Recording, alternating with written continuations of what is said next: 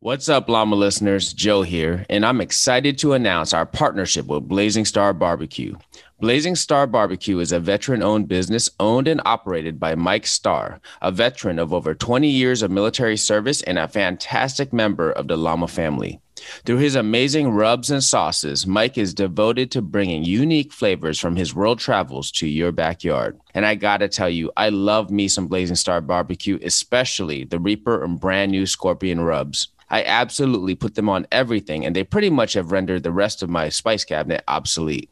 Check them out at blazingstar.barbecue.com and Blazing Star Barbecue on all social media platforms and get your sauces and rubs today. We promise you won't be disappointed. You know, most people go through life aiming at nothing and hit it with amazing accuracy. And they find themselves just feeling stuck in a rut, wondering if this is all there is. And I'm here to tell you, no, it is not. And life is too dang short to live it stuck in a rut.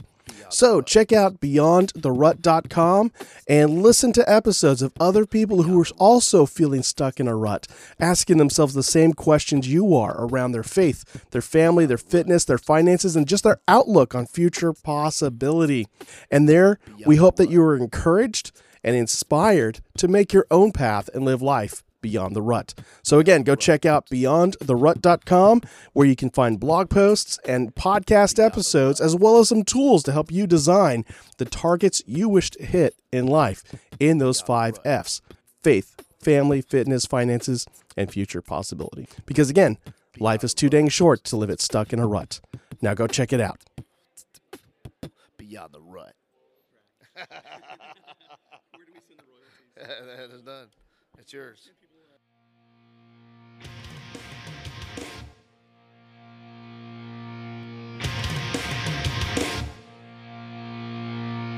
Life, learning, leadership, the Llama Lounge.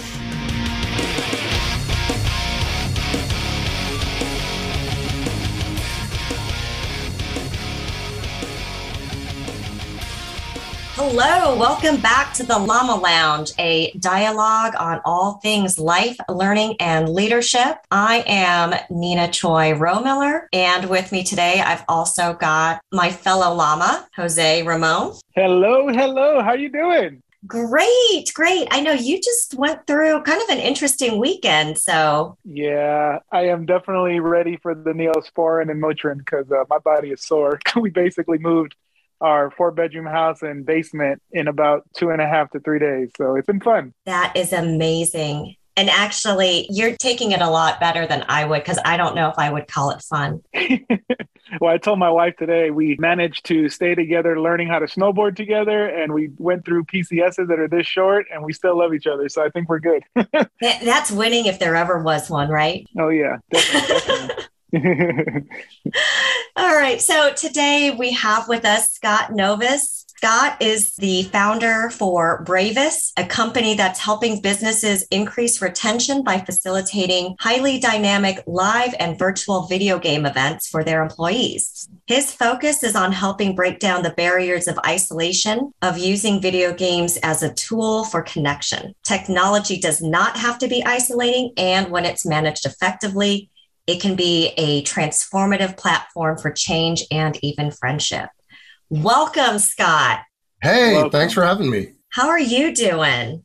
You know, I'm doing great. Um, I feel very blessed. Hey, thank you for having me on the show. Because you know what? I did not have to move my house anywhere. So, um, Jose, thank you for helping me appreciate my life and my blessings. I cannot imagine moving in what, two days? That's insane. Wow. Did you Oh. have people come help you, Jose? Yeah, we had a couple people come help us out, and then uh, one of my neighbors let me borrow his trailer too. But um, other than that, I looked at this as a resilience training for my young son. So he definitely got stronger this weekend. there you go. How old's your son? He is 12. Oh, perfect age. Yep. Yes. A lot of learning. I want to be treated like a man. Perfect. Carry this. What? Yeah, get Yeah. to work. I always tell him, I say, son, you're either going to use your mind or use your muscles. So you better make a choice. I'm trying to lean in one way or the other. awesome stuff. Well, you know, we were just talking about your son, Jose. And so that kind of mm-hmm. segues into a little bit of what we're talking about today. with with Scott and and video games because when I think of video games, I always think of like our kids and and how, how glued they are to to video games. But before we get into that, maybe Scott, you can tell us a little bit, maybe give us a little bit of background of of who you are. Who is Scott Novis? Oh well, yeah, thank you. Yeah, my one minute resume, and you touched on some of it, you know, a couple engineering degrees. I was a VP for the Walt Disney Company, and I jumped into a company called Game Truck. So we're most famous for video game birthday parties. And we have entertained like 10 million kids over the years. Uh, we do something like 30,000 birthdays a year. And where all that came from was the loss of the arcade you know, we, we lost our venue for like movies have theaters and, you know, con, you know, music has concert halls. Where was the, where was the social space to enjoy video games with your friends? And to me, it had become the living room when consoles took over from the arcades. I'm like, well, then I want a living room on wheels. I want the perfect living room to enjoy games with all my friends.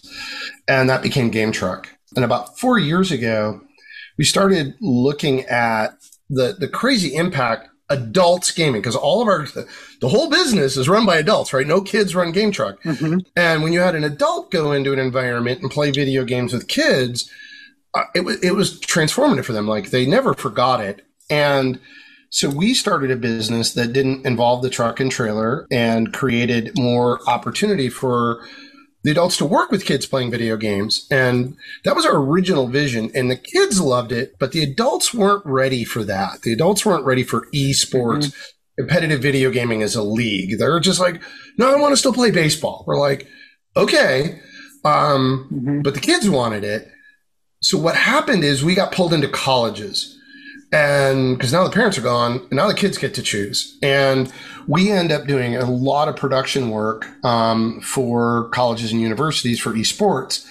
And when covid hit uh, as you might imagine that totally and radically changed our business. And we became a virtual production company. So we host online events and uh, we bring professional commentary and tournament organizers but we only do it for private groups. So it's not some big mass thing. It's more like at your school, the people you want to hang out with that you can't. You know, here's a great way to do it is through video games. And our, uh, I, I, like to joke, we, we, make it fun to watch bad video gaming. Um, but it's really about creating this interactive show around people playing games. And it's not uncommon for us to draw nine times as many viewers as participants when we do a tournament. And we're very good at driving engagement and getting people to interact because we want to create more human connection every time we play. Uh, play is a magic uh, secret sauce for helping people bond and connect because play inherently carries vulnerability with it. Um, that, as they say, one thing led to another. Um, caused us to think more and more about adults gaming because college kids are adults, young adults, but still adult. And as we just started seeing this explosion in remote work, and and honestly, we experienced it at my company. And part of the reason I'm on your show today is we did the whole thing. We went completely remote. We got rid of our office. We're like, we got this. We're we're nailing this. This is great. Um, and I thought we were doing a great job until one of my top employees resigned. Uh, it just blindsided me. And in his exit interview, he said, "None of this has anything to do with me." I was just so taken aback. And I realized what was happening was that we were only doing task work together online. Mm. All the social structure, uh, being in an office together, like mm-hmm. think about the break room. Like, where are we going to go eat lunch? Right. I'm really yeah. Dilbert cartoons right. about not being able to pick lunch, but that's still time that we're socially interacting. And there's a, mm-hmm. a special phrase. It's called unplanned, unstructured conversations. That's the social glue that binds people together. And what I realized is we were only doing task work online together, which turned all of our relationships transactional. I was turning my entire company into a bunch of Fiverr and Upwork employees. And I was like, must fix. So if you've got um, listeners right now that are entrepreneurs, bosses, managers, whatever, and you're staring at retention as like, and you're dealing with a lot of remote work or hybrid work situations, my number one, if you take nothing else away from this talk, please form a fund committee. Um, it was one of the first moves we made. and there, you'll get two benefits out of it, um, possibly more, but two concrete ones. Number one, the most at-risk people in your organization from social isolation are going to jump on that committee because they're craving non dopamine driven interaction. They want to connect with other people, more mm-hmm. oxytocin and serotonin type interaction. And so those are going to be your volunteers and they're going to drive this and they're going to have a good sense of what's needed. And then secondly, they're going to care about creating uh, opportunities and events for everybody else to benefit from the same things they need. And this doesn't put any work on your plate. It's like, yeah, approved, right? Um, the spend for me is nominal. It's like, uh, once a month, we do a fun Friday that they host and set up and you get everybody like a DoorDash coupon and go, we're buying everybody lunch, show up at lunch, and we're going to play games together. Mm-hmm. And as we started doing that, we thought, oh, I bet we're not alone. And as I talked to other business owners and other people I met, they're like, yeah, I have no idea how I could possibly do team building. Excuse me, with my team being remote. And so we're like, okay, we can help because we've got all the technology, we understand all the games, we know how to do all the production work. Um, and we also know the stress it is to host events that other people participate in. And that's what kicked us into gear of having a remote team building uh, focus on our business. And that's what leads me to be here today is to talk to you about the things you can do to help create more connection where right now everybody is feeling the most disconnected they probably have ever felt. Like we're surrounded by technology and we're drowning in isolation. You know, we're connected in a dozen directions, but we don't feel like anybody sees us, hears us, knows us, or cares about us. And, and that is an unforced error. That is unnecessary. It does not have to be that way. Um, but it, we have to think about it differently if we want to fix that problem it's interesting yeah. that you talk about thinking about things differently and the interactivity and the connectivity that games can have because i know that as a parent you know when my when my boys were younger i had such a different idea of video games to me mm-hmm. that was very an, a solitary activity and so I, I think there's probably a lot of folks out there that either their parents told them this or they have as parents said why don't you go out and play with your friends and so mm-hmm. I think that can you speak a little bit to oh. the mindset oh, yeah. change that Yes. Um yeah, 100%. Uh, I do some public speaking, and one of the talks that I give to parent groups is around healthy video gaming at home. It's, it's one of the biggest stressors for parents is they just feel like they're in a no-win situation, right? What you just said is a classic. It's a isolating individual activity. Go play with your friends, but they're like, if I let my kids play as much as I want, I'm a bad parent. If I stop them from playing, I'm a bad parent. You can't win. Mm-hmm. Um, mm-hmm. What's happening for your kids, the huge change, and this happened fast, was a couple of macro trends are squeezing your family. So one, a giant one is, and it started in the late 80s and it picked up steam in the 90s and now it's just de facto. We no longer see our neighborhoods as safe places to raise our children unsupervised. Hmm. Uh, you, I was a generation, I was kicked out of the house, told not to come back till dinner time or the streetlights came on. I remember one time coming in, grabbing a flashlight. My dad goes, Are you in for the night? I'm like, Nah, I'm good. And I went back out good. in the dark I cannot imagine doing that with my kids today. Mm. And yet, you know, statistically speaking, we're just as safe as we ever were. But nobody can do that anymore. And consequently, what happened is team sports became the de facto way to exercise and socialize our children in this country. That's to go out and play with your friends. That'd be great, except there's one other problem with that, and it has to do with universities. They're like, universities? What do they have to do with it? When have we built a university in this country? A new one? Like, when was the last time? Does anybody know? Hmm. I don't. in the last 50 years, we have doubled our population and tripled the number of kids gone to school without increasing NCAA sports participation hardly at all. Hmm. And so, what's happened is kids' access to sports in this country has collapsed. My alma mater in the 1980s was the largest in-person campus in the country with 19,000 students. That's a small D3 or junior college today. They have over 105,000 students in one baseball team, one basketball team, one football team. Same thing they had 60, 70 years ago. So by 11 years old, if you like, if you're listening and you're embarrassed or ashamed or worried because you think your kid's losing interest in sports, you're not alone. 70% of 11 year olds fall out of team sports. Uh, it's too competitive. I mean, you got the big colleges Oh, wow. recruiting kids out of middle school now, one year out of elementary school. That's how competitive it is. So, where did the kids go? You know and I know they fell into video games. That's where they ended up. And mm-hmm. what changed in the video game industry is they used to have what are called servers. So somebody would set up a personal computer and run a copy of the game, and then a bunch of people would join that server and they'd make friends that way. Well, the publishers took over the servers in the early aughts, in the early 2000s, and when everything went to the cloud. And to keep people safe, they will never intentionally introduce you to somebody you don't know who could walk over to your house and meet you. It's too dangerous. So that means they systematically isolate people. So imagine whatever you're into. Let's say you you like to ski, you like to mountain bike, you like to hike. What if your world looked like the only people that like what you like live four states away? That's the reality for a lot of kids when they jump into gaming is that they're getting connected with people all ages all over the place there's like no sorting they're trying to hide everything so it's all confused and muddled but what happens is that i don't know a single parent that would walk out in the middle of a baseball game or a football game and you know grab their kid off the mound in the middle of a baseball game and go we're done let's go like that'd be humiliating nobody would do that the problem mm-hmm. parents run into with video games is that they're missing all of the social cues that now exist online. Yep. Right? Kids are wearing headsets and microphones. Your parents they can't see who the kids are playing against.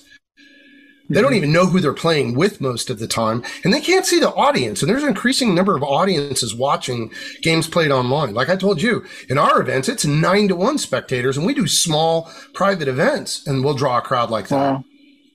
I mean, we'll have 400 people watch a tournament with 50 or 60 people in it, which is a big for like little league type game. Mm-hmm. You would never walk mm-hmm. out, but in a video game, parents are like, they can't, they don't have any of those cues. So this is one of the reasons parents have like so much stress around shutting down video games. So here's my second tip. Number one, if you're gonna work with kids in games, negotiate the end before you let them start playing and get your kids to teach you how their games end. Mm. How does a video game end, Jose? Who knows? It depends on the game. Just depends on the game. Yeah, that's right. Yep. Most parents, especially if they're non gamers, have absolutely no idea how to end a video game. They don't even know how they normally end. They don't even know that some of them can't save, can't be paused, especially if you're playing online with friends. Like, you know, it's like, look, NFL only gets three timeouts, right? You can't, there's limits, right? Um, video games uh, often are not very different. Well, you can't just stop because you want to. So one of the biggest things parents can do is, um, you know, negotiate the end before you begin. Get your kids to teach you. Like, is this a game that can be paused? Is this the game you can save? Are you playing with other people? Like, what are the criteria? Because what I've learned is that gamers game. Um, so if you're like, we're leaving at five sharp, like period. There's no opportunity to connect. Are you sure you want to jump in that game of Fortnite with all your buddies you have no control over?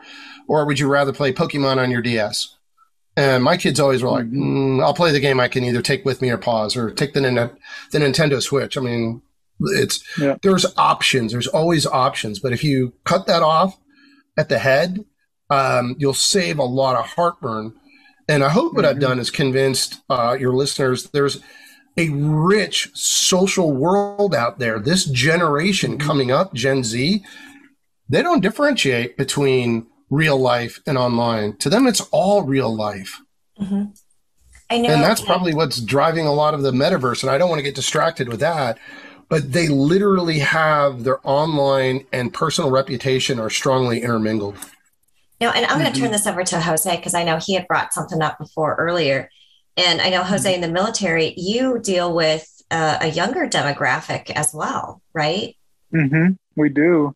And unfortunately, you know, for us, I mean, you talked about retention, and it's an issue for us. We have a high, high retention deficit, I guess I can say. And so it's constantly bringing in the younger generation who, as you so adequately described, right? We see things differently, and we have to maybe not convince them that it's the way we see it. We've got to meet them where they are and and get them, you know, where we need to go. Um, but one of the things that that you were talking about um, that that really struck a chord. Well, two things. I, I got other questions too, but um, one thing that I was thinking about was, you know, for a lot of us, um, going remote or teleworking um, has been the norm, and so it becomes difficult. Um, what a lot of people don't realize, though, is we have young service members whose first assignment can be overseas, and it's their first time they left the country, first time they left the state. Their their their their social structure is no longer there, and so while they're around a lot of people, they may not have the same same mindset, and so they can feel very isolated. And we're all feeling what they they have been feeling for a long time. I remember being in the dorms myself and, and feeling like that. You know, I was a kid Oh, from yeah. California, stationed in Arkansas, and uh, my friends were from Oregon and Chicago, and like it was just it was just different. Um, but my question, I guess, is a lot of folks will view people that play video games and will let's say isolate themselves to play video games in a kind of negative light, right? Like they don't want to do these things, so we got to get them out of their world, kind of thing. Um, what Right. what would you say to that kind of mentality? Well, you know, uh, it's it's there's so many things that you touched on. I think the first one is that break that you see is actually really really similar to a lot of college freshmen today. How big schools are, right? Because when you're in high school, uh, your support network is all your friends are location based, right? Everybody goes to their local school and your family where you live. And all of a sudden, we're going to rip away your friend group because you're going to leave and go somewhere else um, which you chose to do, right? It's a volunteer military, so you like you picked this, like you would pick a college, but you also just moved away from your family, and that's a big like bump. And I think what's happened is that because of the changes that I've been pointing out, um, the the social group that goes with you anywhere is your game group, your online group, and so that's just as much a part of their natural support network as anyone else. And so, you know, that's one of the things, again, the normal visual cues are absent.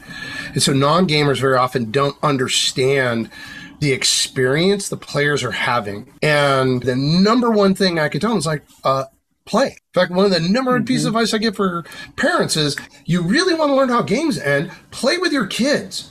Like build a bridge into their world. And in fact, one of the biggest opportunities, and that's the real thing is all of these gamers are looking for leadership. They're all looking for mentorship. Mm-hmm. But if you want to really mentor somebody, you know, one of my favorite models is right, climb and lift. Is you got to meet them where they are and lift them up to the next level. They talk about this in physical therapy, right? You're trying to mm-hmm. move somebody to change, and they have this model. It's a ring that talks about somebody's preparation to heal. And it might sound crazy, but it's deeply human nature. Is you can't shift somebody more than one notch at a time. You might like them to jump from mentally resistant all the way to I'm fully on board. I'm going to go get them. But one of the things they're teaching more and more professionals to do that help people is recognizing where somebody is mentally and emotionally, because that's the biggest barrier. And so if you're running into kids that have this behavior, just shutting them down, you're just taking another tool, a coping tool away from them. What are you replacing it with? Now, the alternative is jump in. Like it's not hard, right? To start setting up events. And I can give recommendations on games. In fact, we do a thing, we do work with the Air National Guard right now. Um, and what's another misnomer people have around video gaming is they tend to think it's only competitive. And in our cultural society, this is a big deal where men's the full breadth of men's relationships have been crushed to only competitive. In the 1800s, it was not uncommon for men to walk down the street and hold hands. In fact, in 2005, it set off a national furor when the Prince of Saudi Arabia was walking in the Rose Garden with George Bush holding his hand. People are like, oh, they're holding hands. Yeah, Right. men can have more than competitive relationships with each other. Big shock. And we've lost that somewhere along the way. There's a rising generation of games that are cooperative, collaborative games. You don't compete with mm-hmm. each other. You mm-hmm. actually work together to achieve common goals. How cool is that? In our session, we get people together because it's not just the young kids. My generation, if you could see me on video, I got gray hair. We're not leaving the workforce either. There's four generations of people in the workforce right now. And the beauty of some of these pieces of technology is it doesn't matter how big you are, it doesn't matter how fast you are, it doesn't matter what your age is. If you can use a mouse, a computer, you can push a space bar and an arrow key, you can play a video game. The mm-hmm. challenge isn't the game, the challenge becomes how you work together. Like one of my favorite games is a, a cooking simulation. You play a chef. Any chef can do any task. And mm-hmm. no chef can do every task. You're mm. going to have to work together. Mm-hmm. And so, whether it's that game or anything else, once you recognize what somebody's coping mechanism or how they're connecting, that's an opportunity to meet them and mentor them. That's what we saw in the game trucks with the coaches. When the adults walked in and said, Yeah, I'm a gamer too, just like you, how do you think that made the kids feel? Like they belonged. Amazing. That's right. People, they found their tribe. So, Human Beings, an amazing book is Sapiens by Yuval Harari, and it has a, a profound idea in it. And it is human beings are awesome because we, evolution burped out this animal that can change its behaviors in its own lifetimes. Like you think of my dog, I have a big yellow lab. Cookie the dog never wonders who Cookie the dog is. She has no identity crisis ever, right? Human beings, however, we're always trying to figure out who we are. One of the ways we do that is we observe ourselves and we watch our behavior. You know, Ben Horowitz called his book, What You Do is Who You Are. Like watching who we are shapes our sense of identity. And a lot of, I'm sure, what you do in basic training, what James Clear talks about in Atomic Habits, is we form mm-hmm. practices and habits because that shapes our identity. Well, we don't only form an individual identity, we form group identities. So we want to see that the people around us share our values by doing similar things. Mm-hmm. So when somebody's coming in, especially if they're bringing gaming with them as a strong part of their identity, what's the harm in incorporating that going, yeah, we game too? Because there's a lot to be gained from play. Play is the mm-hmm. safe space where, like, here's one of the magic things about play. If I'm teaching you a lesson, let's say I was going to teach you how to swing a golf club, whatever, all the science says you're going to adapt your behavior to meet my expectations. We all learned how to do it in school. We all do it. Mm-hmm. But if we play a game, you don't have enough mental bandwidth to be somebody else and play. Play forces you into authenticity and vulnerability. And as Brene Brown said, vulnerability is where human connection flows. So if we can get people playing and a guy named Jaak Panksepp is the rat tickler actually discovered there's neurocircuitry in our heads for play. Because when we play, that's where we go to the edge of our ability. That's where it's safe to fail. That's yep. where we explore. Play activates our inner explorer. And it's it's got so many healthy things for it. It's like anxiety, like, oh, there's all this anxiety in the world. Well, why not fear? We don't say fear in the world, we say anxiety. Anxiety is an adaptive emotion. It's the explorer's hmm. emotion because anxiety means there's promise and threat. Not only threat, there's opportunity there. And that's what play does for us. It unlocks the what's good about this, what's bad about it. Okay, we can experiment, we can learn, and then we can begin to categorize and sift, maximizing the good, minimizing the bad, making it safe, and moving on. That's what mature leadership actually does is create and activate that explorer so that mm-hmm. we can create an environment that's safe for people to flourish. What really struck wow. me was when you were talking about how play inherently carries vulnerability and promotes that that authenticity and that vulnerability which to me mm-hmm. equals trust right and right Jose would agree with me that any manager mm-hmm. and leader, one of the foundations for an effective, high performing team is establishing and making sure that we all have trust. And here's the barrier that what, what we're seeing from the psychology, from Amy Edmondson's work. As human beings, remember this identity thing.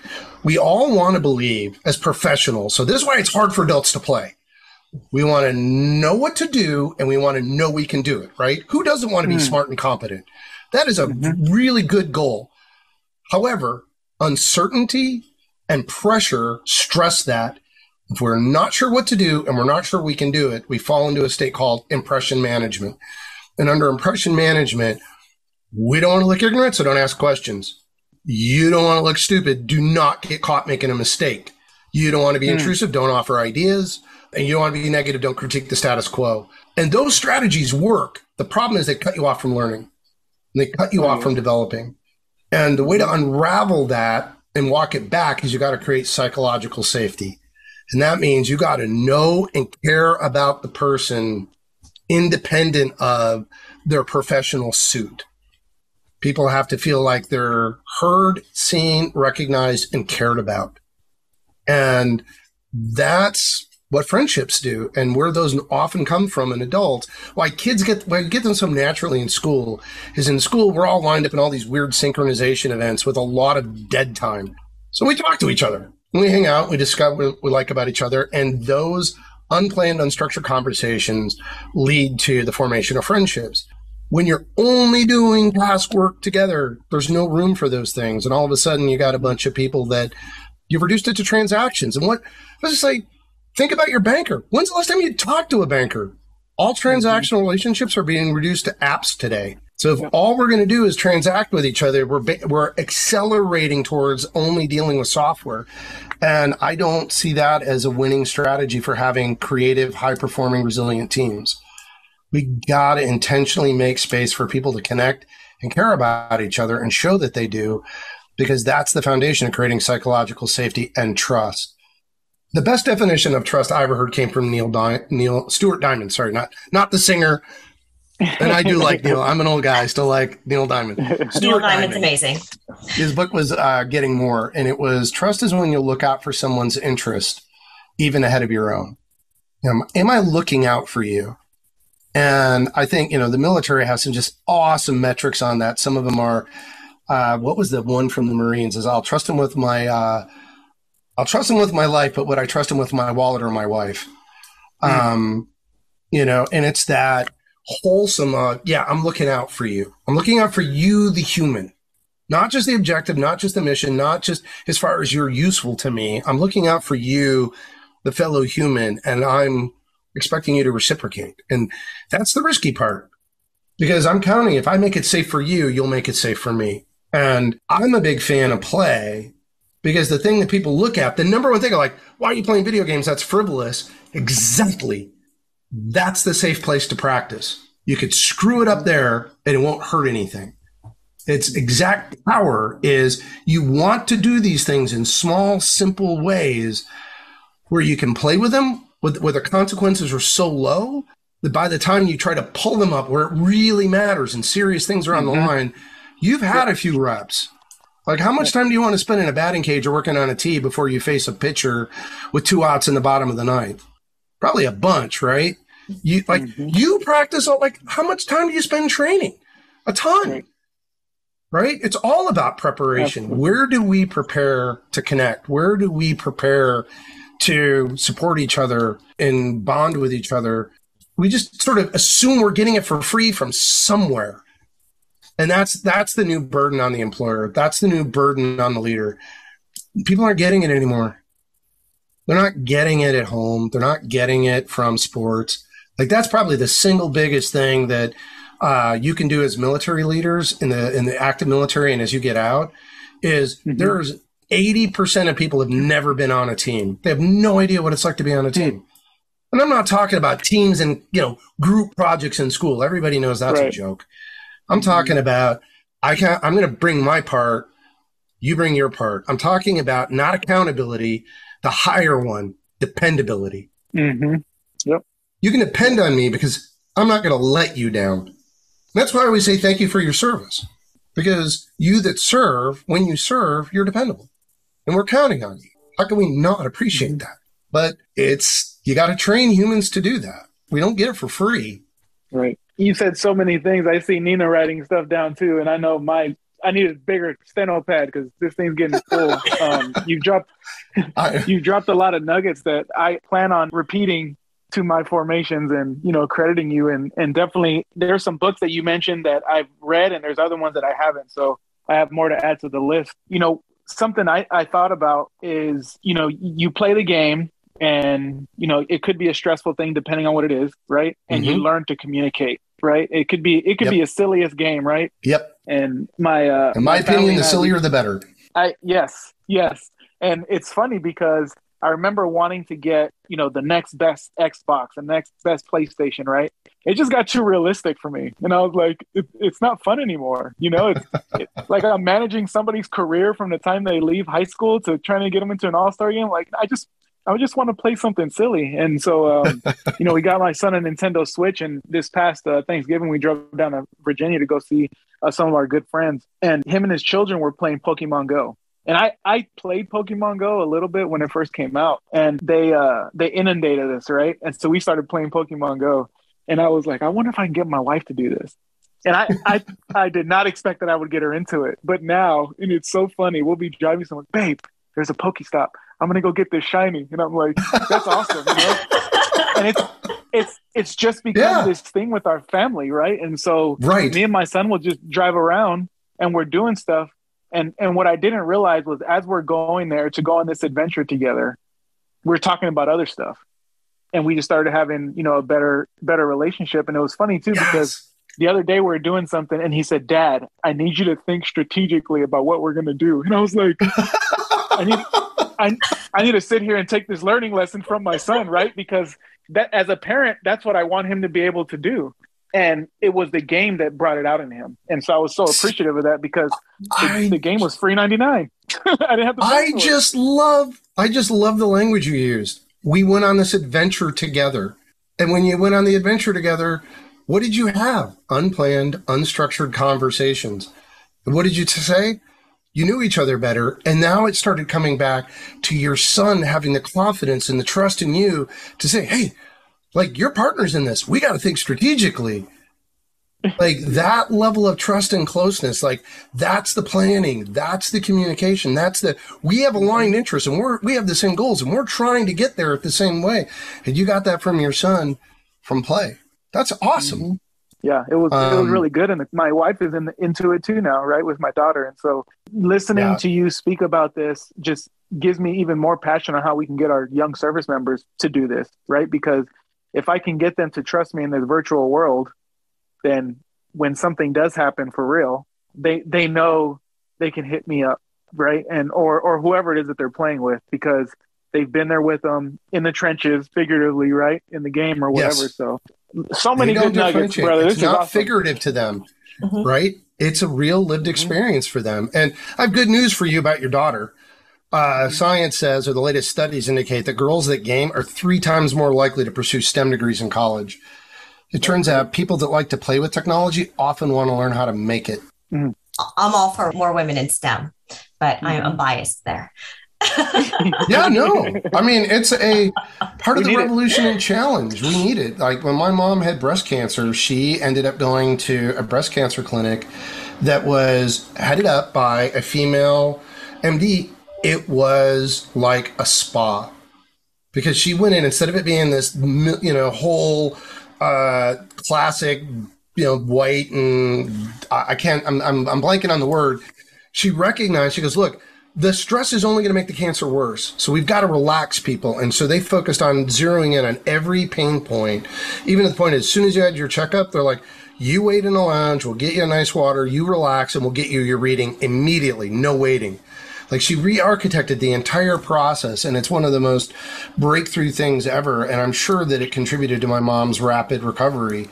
And it's like that kind of fresh perspective is why we need not just more women in STEM, but more diversity in general.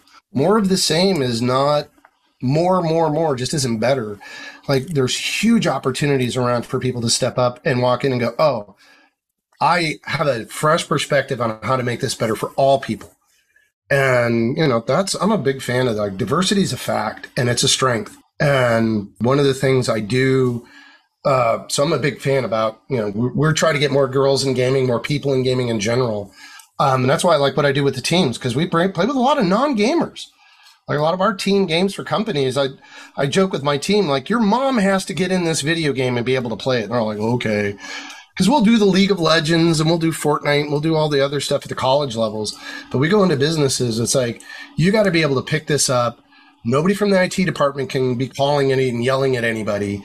It's got to just be super simple because we want to focus on play. And you know, like letting people like enjoy each other's time together. So it's interesting because, you know, Jose was talking about, you know, how to bring, you know, younger airmen um, and younger service members into the into the fold. And I have a s- similar but difference. it's flip-flopped. Mhm. You know, so so sometimes in the private sector, a lot of your management and leadership structure, they're a demographic that has never played video games before ever. right. I'm one of the where I am, I might be one of the younger um, managers, and my experience is Pong. I think we had an Atari growing up. So,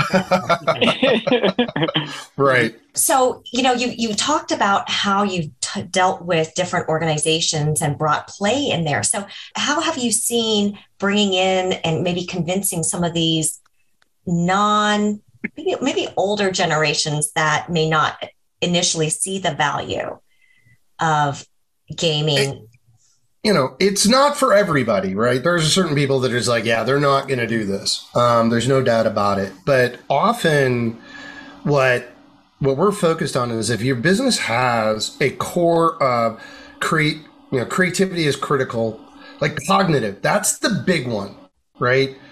Is if you need people to think. So the irony is when you work in an environment that is either saturated with fear, it shuts down your brain right? All the resources get reallocated. Like it, it's like you literally get robbed of your brain when you need it most. That's the irony of it. So if you're going to reopen people to creative thinking under pressure, how do you practice that? And what we do for our uh, people of my generation and older that are like, oh, you know, gray hairs that don't want a game, um, we run a session with them personally and so we onboard them, we give them hand training. You can get comfortable with this. And when we get them in the social environment, what my experience has been is they're usually they're saturated with competitiveness, like just totally competitive. Like it's crazy.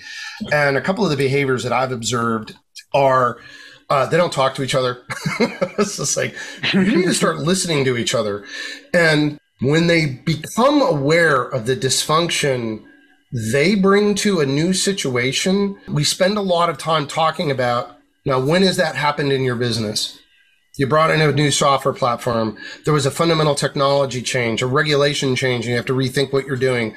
A disruptive competitor showed up in the market, and now your product, you know, lineup has changed completely from what you thought it was. When did you experience this effect? And almost always somebody starts going, Oh yeah, we got so busy, everybody scrambled, and nobody talked to each other.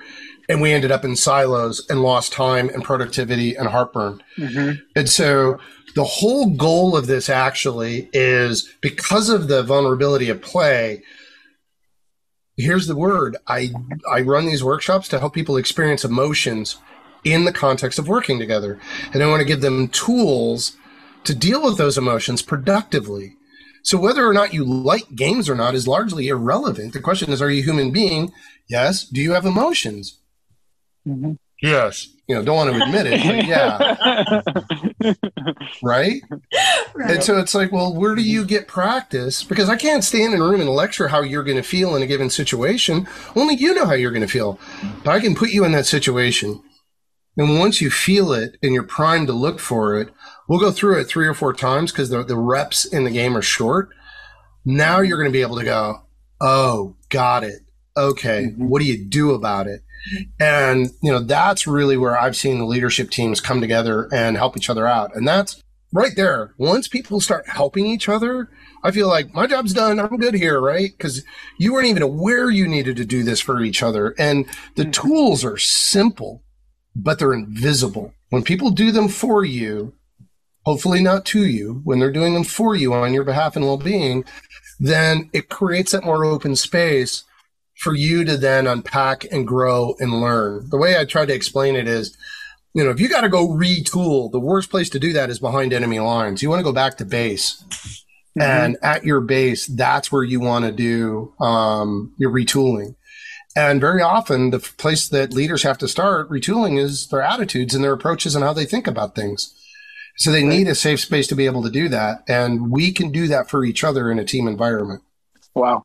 As I listen to that, right, you know, my experience within the Air Force is, you know, I've been very fortunate and very blessed. Uh, typically, I'm I'm the younger side, but as you mentioned, um, that that vulnerability is is key for both to come together, and not only that, but also being able to learn from um, some folks that may be a couple generations behind you, because oftentimes, you know, people think that well, since I'm the oldest or I've been doing this the longest, I know how to do this better than you, and you stifle innovation. You don't you don't allow for things to change and to evolve um, but when you come together in this environment where you're learning those skills, you you find other ways of applying that exact same thing, but maybe to attack a different problem set. And I know one of the things that I was watching prior to this is how some of the technology that was developed for gaming is now being used to help geriatrics because they are so isolated, and some of them are not able to move. And so now what they're doing is these VR sessions where instead of you know being stuck in this building they can experience the Grand Canyon and they have something to look forward to and they're just they're developing different ways and so um, even even if it isn't the gaming the technology of it itself is pushing us forward you know we're progressing because of it and it's, it's just amazing to see that because i never would have thought of it and mm-hmm. you know the air force is going towards that as well with our training because like i mentioned you know our turnover rate's so high and how do we get people the reps so that they don't get nervous when they're actually fixing an airplane well, we make a video game out of it now. It's virtual reality. So go right. fix this fake airplane, and you can't really break it.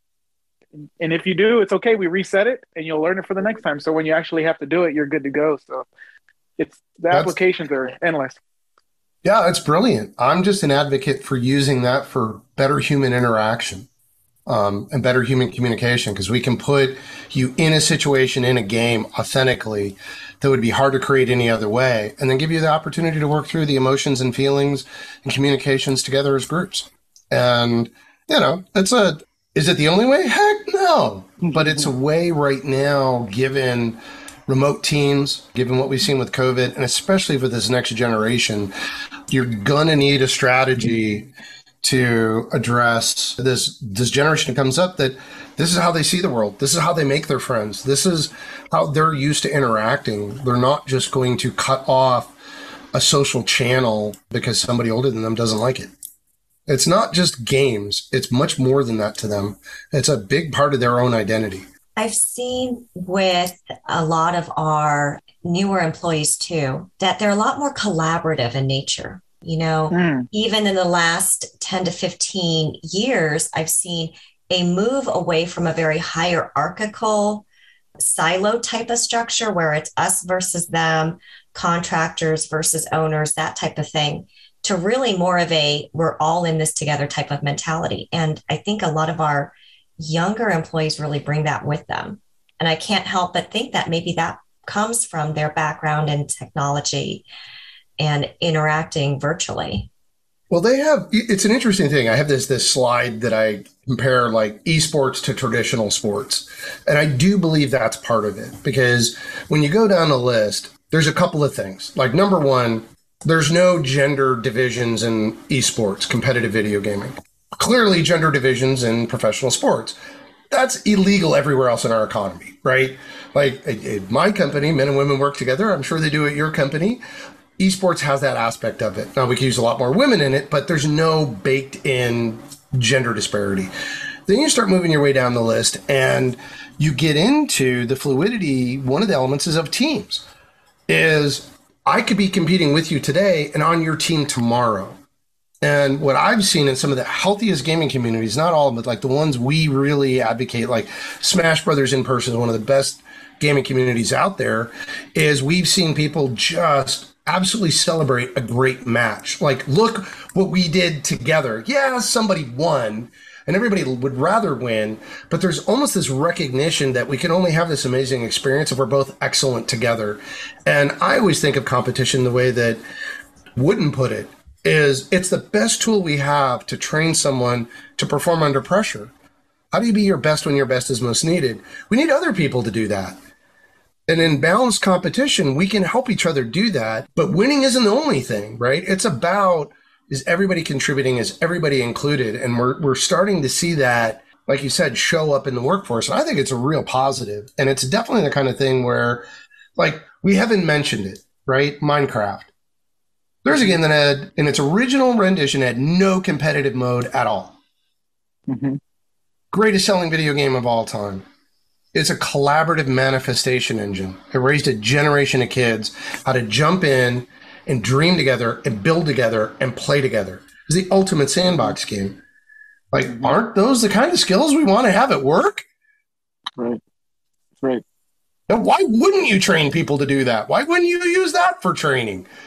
Uh, you absolutely could. There's a total, you know, there's amazing interactive technology that has been built in the gaming space that helps people play together in ways that aren't competitive and they have some real positive benefits to them. So I'm not surprised at all to see what you what you're observing. That's great. That's the hope. The other thing that surprised me about this generation is when we told them, don't be consumers, I thought that meant stuff, right? Like straws and, you know, disposable diapers or whatever. To them, it's also content. They don't want to just watch your broadcast show. That's why Twitch is so big. They want to participate. They want to comment. They want to jump in. Um, they want to feel like they're co-creating things with other people. So they have a real mindset around how do I get to participate? And that's just awesome raw material to help shape even stronger team members. And to, you know, to me, that's the risk of like, stop playing your games. It's like, whoa, wait, wait, wait, wait.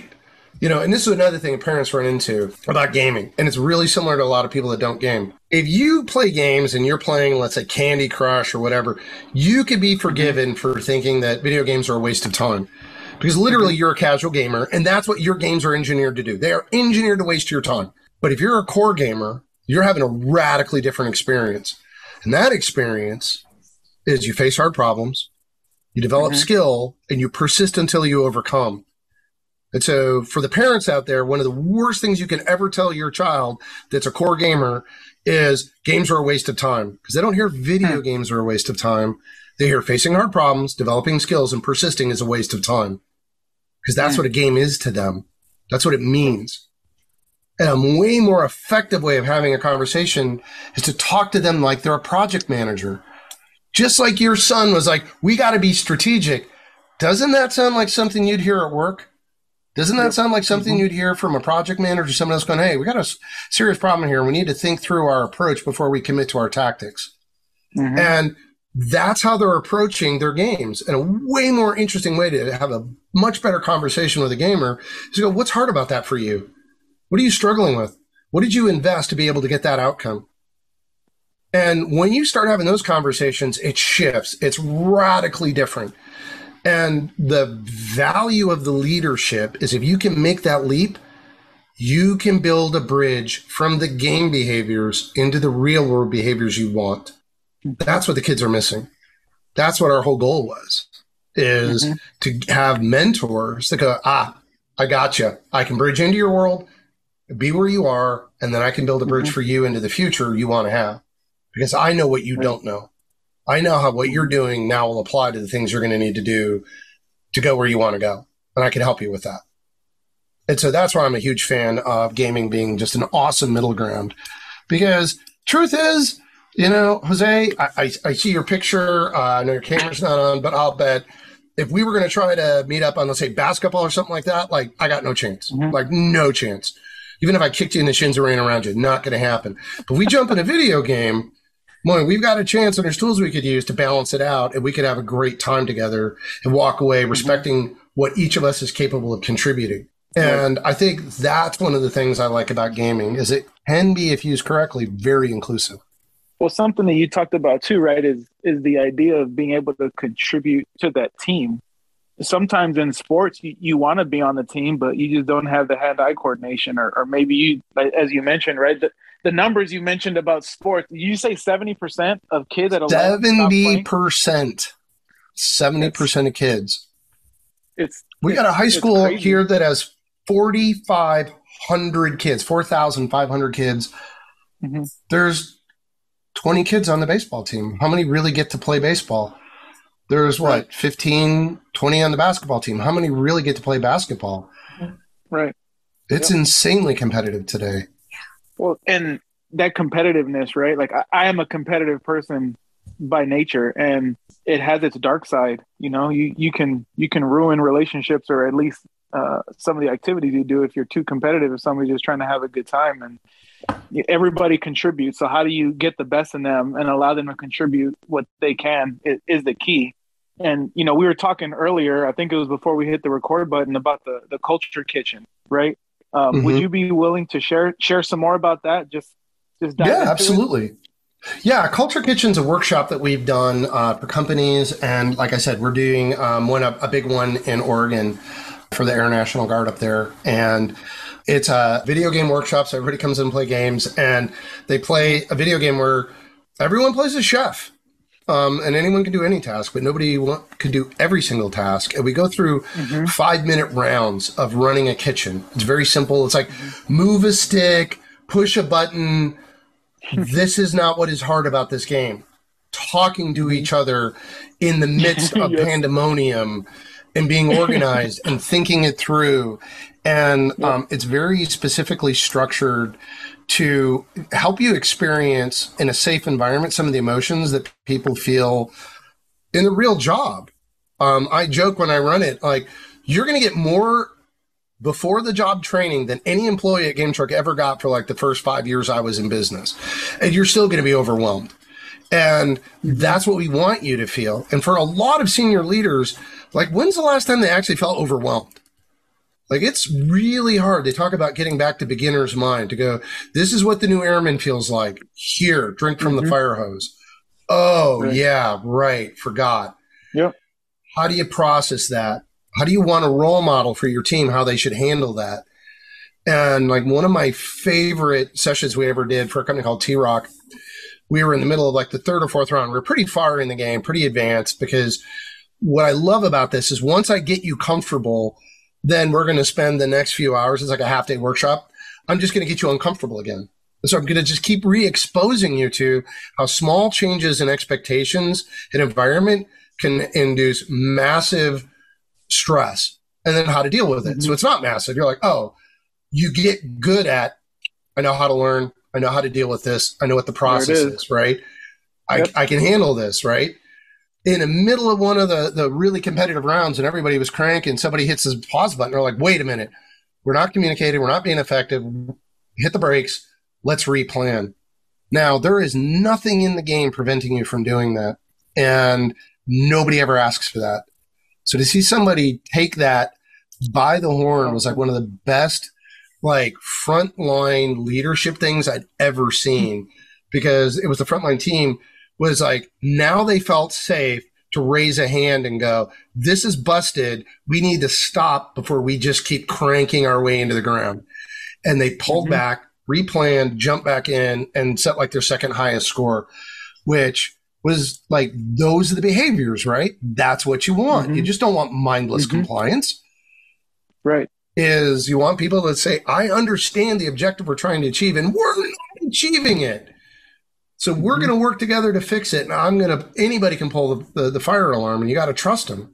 That was the whole story of Toyota and their quality improvement is anybody can stop the line to fix quality. So much easier said than done and really hard to train people to do when it's cognitive work. An assembly line, quality, it's easy to see when something's screwed up. When it's cognitive creative work, that's difficult to pull the ripcord and say, Hey, timeout, right? Where's the timeout button? We need to talk. We're not going in the direction we think we're going. And, you know, so as a, as a workshop, um, it ends up being very hands-on. It's very experiential. And the goal there is to put people in simulated conditions that start fun and frivolous and then let the real personality come out. and then yeah. hopefully, like you and your son have an adventure together, the really interesting, valuable conversations come out. Mm-hmm. Scott, there is so much. I mean, we've been talking for about an hour, and I I feel like we could keep talking. So we're gonna oh have to have you. We're gonna have to have you come back again because there's just Definitely. so much that that we can discuss, and it's just such a fascinating eh, fascinating topic and, and and how this we can integrate this into leadership and helping us connect with each other more but you know we we usually always end our discussions with our guests with what we call the Leadership Rapid Fire, which is a series of questions to help everyone get to know you a little bit better. So, are you ready? I am. Let's do it. All right. So, what is your favorite leadership trait? Oh, man, my favorite leadership trait. I think for me, it's number one, and it's something I have to work on constantly. Uh, that I'm always striving to be calm, centered, and grounded. I think that that's like the number one thing that you know, especially in a crisis or uh, even before it's a crisis, is like that equanimity. Not to say I, I'm not passionate, I'm not excited about things, but um, I want to make decisions from. A friend of mine once said, "High emotion equals low intelligence." So, step one is to you know cultivate that sense of yeah, I'm centered and grounded. Um, even when I'm having fun, I'm centered and grounded. I like that. All right. Second question.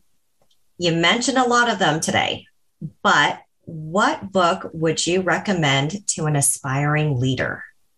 Oh, that's a great, great question. There's so many good ones out there.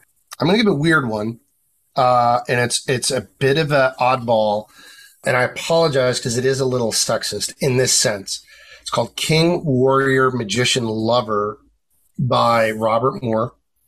And what it's about is Carl Jung's four archetypes. And it turns out there is a queen, warrioress, you know, whatever. There's a female version of it as well, but this one, he happened to be an expert in male psychology. And I was looking for uh, guides on mature masculinity because I think it's we have a culture right now that is struggling with healthy male role models for young men uh, and boys. But it had one of the best definitions uh, for healthy leadership that I've ever seen, regardless of gender. And it outlines the pitfalls, like where you get stuck, like where you might not be as mature as you could be, and where you could get sidetracked. And since there's so many other great leadership books out there, this is one that is can be deeply personal in a way and give you a roadmap to go, oh, I'm here, but I really want to be over there. So I'm stuck in the practical joker mode, which is actually an the the jester is sort of an immature model. And like when you know where you are, you can figure a strategy and a path to get where you want to be, which is where you you've integrated the four modes, which is you know where to go, you know why you're going there, you're doing this for people you care about, and you have the discipline to get there. And that's what the four modes represent is, you know, that sense of direction, knowledge. Are you connected to people and care about them? And do you have the discipline and skill to get there? So that's a book that I highly recommend. Okay. And it's a bit odd. I, I, I got you. Not many people have ever heard of it, but I think it's one, like I said, the has one of the best uh, models for mature leadership I've ever seen. Right. You know, and often there's parallels that can be made regardless of gender. Oh, 100%. There's there's an equivalent behavior. So I yeah, I know women that are better kings um, than a lot of men that I've met. So yeah, it's really you don't. I just wanted to be upfront about it and go. This is a book geared at male psychology, but it's not limited to. You're absolutely right. Mhm. Third question What is your favorite quote? Oh boy, I uh, I have a lot of them, but I rattled one of them off just a minute ago about high emotion is low intelligence. But I think the I'm, I'm trying to see if I get it right, but it, it, it I can't remember it exactly, but it goes to this: the opposite of chaos um, is cosmos, and it's it's order. And um, when the first time I saw that written down, I was like, "What? That's what that is." And it really um, it tied in with the King Warrior thing because it was like, "Oh yeah, that's what we're supposed to do." We're here to create the order where the people we care about can flourish, and that's our function. Fight the chaos. Jose, I'm going to let you take the last rapid fire question. Okay. So, um, you, if you heard in the very beginning, we talked about how we're all about all things life learning and leadership. So the Mhm. question is, how do you find your harmony between life learning and leadership? Oh wow, phenomenal question. Uh, for me, that is a balance of faith. I think faith gets short shift today. Uh, I find, especially when you're raising children, having the ability to believe absent any proof is a staggeringly useful thing to be able to do when you're staring at a little whether it's a child or somebody else and you want to believe in their potential and see it and feel it all the way through you so faith uh, i think is an important part connection the things i do are for the people that are most important to me and closest to me and you know if there was a, a third element of that it's honoring the the gifts uh, that I was given. Um, so I'd say faith, connection, and honor would be how I try to strike a balance between those things.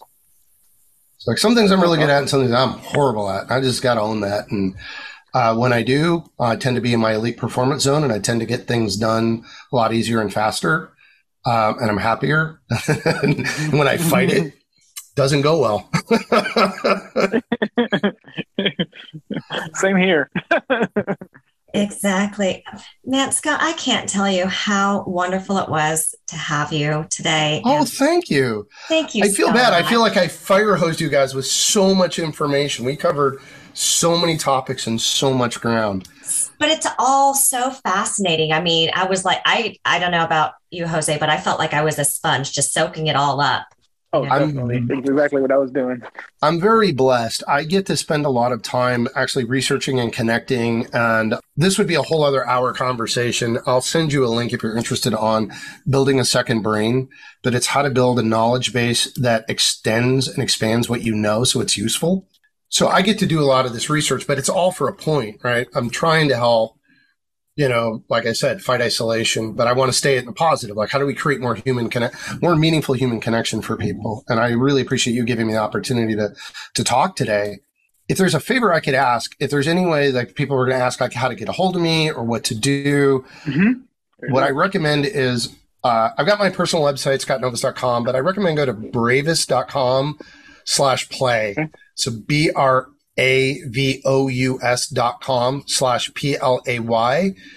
Come to one of our fun and R's. Um, we host like bi-weekly, like every other week, we do a fun and R and you get a chance to meet the staff and experience what we're talking about. The Culture Kitchen's a whole other like email me or contact me about that or just reach out to Mark and say, I heard about Culture Kitchen and we'll, we'll hook you up because that's a, a thing I do. It's a, a workshop I host but yeah, the whole helping people play together and what we do, that's how we pay the bills. So, you know, it'd be great if people who are interested and it resonates with them uh, were able to get access to more information. And a lot of the resources I talk about uh, will be connected to that page. Great. So we'll make sure when we do the show notes that we list scottnovis.com and bravous.com slash play. Um, is there any other way that guests that um, sorry not guests but oh uh, connect with me on LinkedIn. LinkedIn. Yeah, I'm I'm most active on LinkedIn, and you know they if they want to reach out there, uh, you know, connect with me. Yeah, absolutely. I'd be willing to put uh, my contact information out there for sure. So hello at scottnovis.com. You can email me. And I'm at Scott Novis on virtually everything. So if you did that on Twitter or you did it on Instagram, you get a hold of me. Uh, it's just where am I paying attention? And, you know, the thing that I pay attention to usually is LinkedIn because uh, that's sort of the professional network.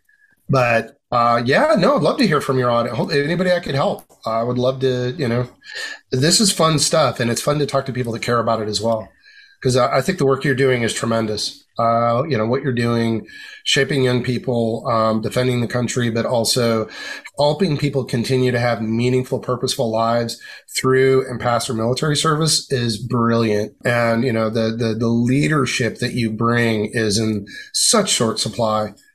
Uh, so God bless you and thank you for doing what you're doing. And thank you for doing what you're doing, Scott. Um, yes. So I want to close with with a shout out to our sponsor, Blazing Star Barbecue. You can check them out at www.blazingstar.barbecue.com. Blazing Star Barbecue is a veteran owned and operated uh, operation. Mike Starr served more than 20 years to our nation, and he is devoted to bringing unique flavors from his world travels to your backyard. I know I bought my husband a set of the rubs this week for the holidays, and the Reaper is amazing.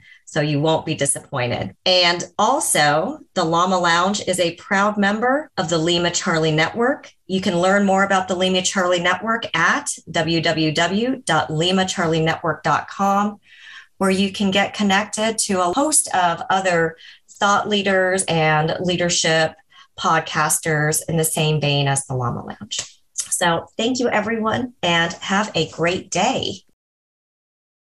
Thanks for tuning in to the Llama Lounge podcast. Be sure to visit the homepage for links to products and services related to this episode. And don't forget to subscribe to the show on your podcast platform of choice. See you next time.